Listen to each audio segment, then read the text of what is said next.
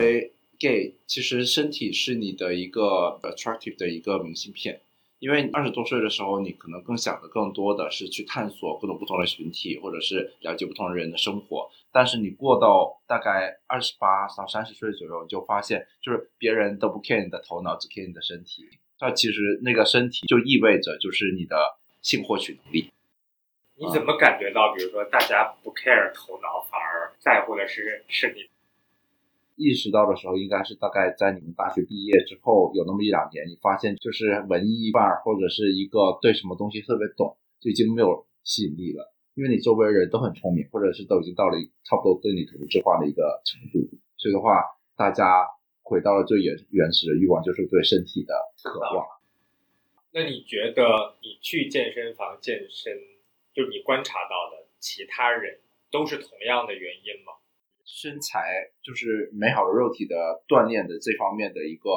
动机吧，有可能是一开始的就是展现自己最好的那一面。嗯，因为很多时候，比如说你说去整容，或者是垫鼻梁，或者修个眉毛之类的，都很多人都男生特别是不大会愿意去做的。嗯，但是呢，更多人是觉得锻炼身体能够出来的形状和效果，会比就是其他的细小的调整会更加有卖点。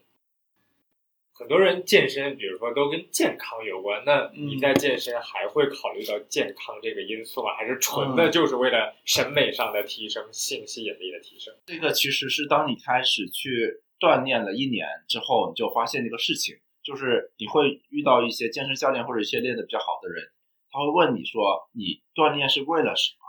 如果你是为了身材雕刻，那你就要统一你这个目标。如果你是为了增加肺活量，就是心肺能力，那你要把这个目标给给找出来。当你健身一两年了之后，你需要进阶，这时候你就会有个 resource searching 的问题，就是我健身到底是为了什么？如果我是为了我的外表的美，那我就是吞下这个苦果，就要有一个很系统的一个训练去雕刻你的线条。我当时就想说，嗯。呃，我我可能是想提高运动能力，然后然后他就说你的胸不够好看，你这样子的身材应该是把自己的优点发挥，优势发挥，尤其是你这样子的一个工作状态，你肯定不能够练大胸大屁股。我当时就他就一语击破了，就是我对各种东西的幻想，嗯然后就说啊好，那我就练练线条吧。你的那些心里面想掩盖起来的小秘密，他们都看得出来，他们只是用他们不同的方法跟你说，你外表的美是值得去追求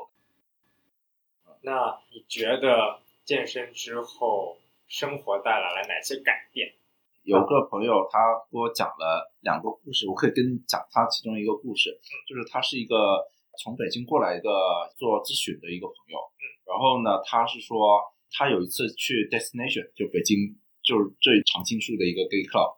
的时候，他就过去跟一个小哥哥搭讪，人家说你身材不好，你不要过来，他就。非常非常打击，因为他去搭讪的那个人就站在那个吧台上，就是那里展示肉体的那个人，然后他当下被拒绝，然后他说：“那我要下狠心，好好的把自己身材练出来，看他还会不会来这么跟我说话。”然后我说：“那也不是每个人都有像你这样子的一个，就是激励，还好还是有刺激，能够有这样子的对对。”他说：“我一定要就是去占有他，或者是告诉他我可以。”啊，然后我要成为站在那那个舞台上面展示肉体的那样子的一个人，让大家的目光都投向我。后来我说，那从你当时有这个动机到他现在那种就是每块肌肉雕刻的那么完美，中间不只是有这么个激烈，还会有其他的一些原因才能够达到那样子的一个效果的吧？但是他说还有另外一个 moment 是，当你早上起来睡觉侧身睡的时候，你发现一边的胸夹着另外一边的胸。而且很紧，就是手指都插不进去的时候，你感觉我有胸了，就是那种成就感啊，或者是就是你身边睡的那个人试着把他的手指就是在那摸的时候，你发现哦，原来我的肉体已经被别人所欣赏了。他其实是把自己当做一个我能够无限提高的一个终极目标，就是我的 super ego 的一个最美的一个形状。他就绘声绘色的给我讲这些故事的时候，我就想，是不是可以分析一下，就是。心里面会觉得，可能小时候就有过，不管是弗洛伊德理论，还是说什么其他的理论也好，是小时候没有被认可，不管是能力也好，或者是自己外貌被别人嘲笑的时候，啊，就会有个阴影。然后被现代文化灌输，就是通过身体训练，你是可以被大众或者是被别人所欣赏的。这样子的一个文化套换，我会觉得有潜移默化的一个变化。比如说，如果有人在小软件上跟你搭讪的时候，人家以以前可能会说啊你好或者什么之类的，现在人家说哇塞胸好大，这个这个就是实力的一种展现吧。就是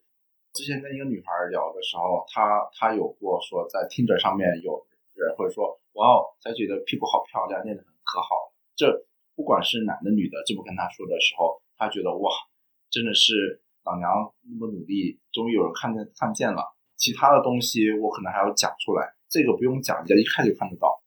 所以那个女生讲的更像是有点是资本，对啊，比如说通过努力然后得到回报这种感觉。他好像并不是说在意那个性吸引力哦，我、嗯我吸引到了更多人，然后我很开心。我觉得也是呀，因为他其实努力受到了认可。因为我们都是讲时间成本的嘛，对吧，嗯在这个社会上，你的时间成本是通过你自己的不用说话就能够招来别人的一个认可，或者吸引到别人的注意力，嗯嗯嗯还是说你其实需要各种不同的 BD，或者是去就讲自己的各种能力，人家可能对其中一个感兴趣，就是这里面的可能性和时间成本可能不大一样。明白效率的提升，是让大家快速意识到哦，这个人是嗯是有魅力的。对，因为其实你的第一，嗯，我觉得就是身体对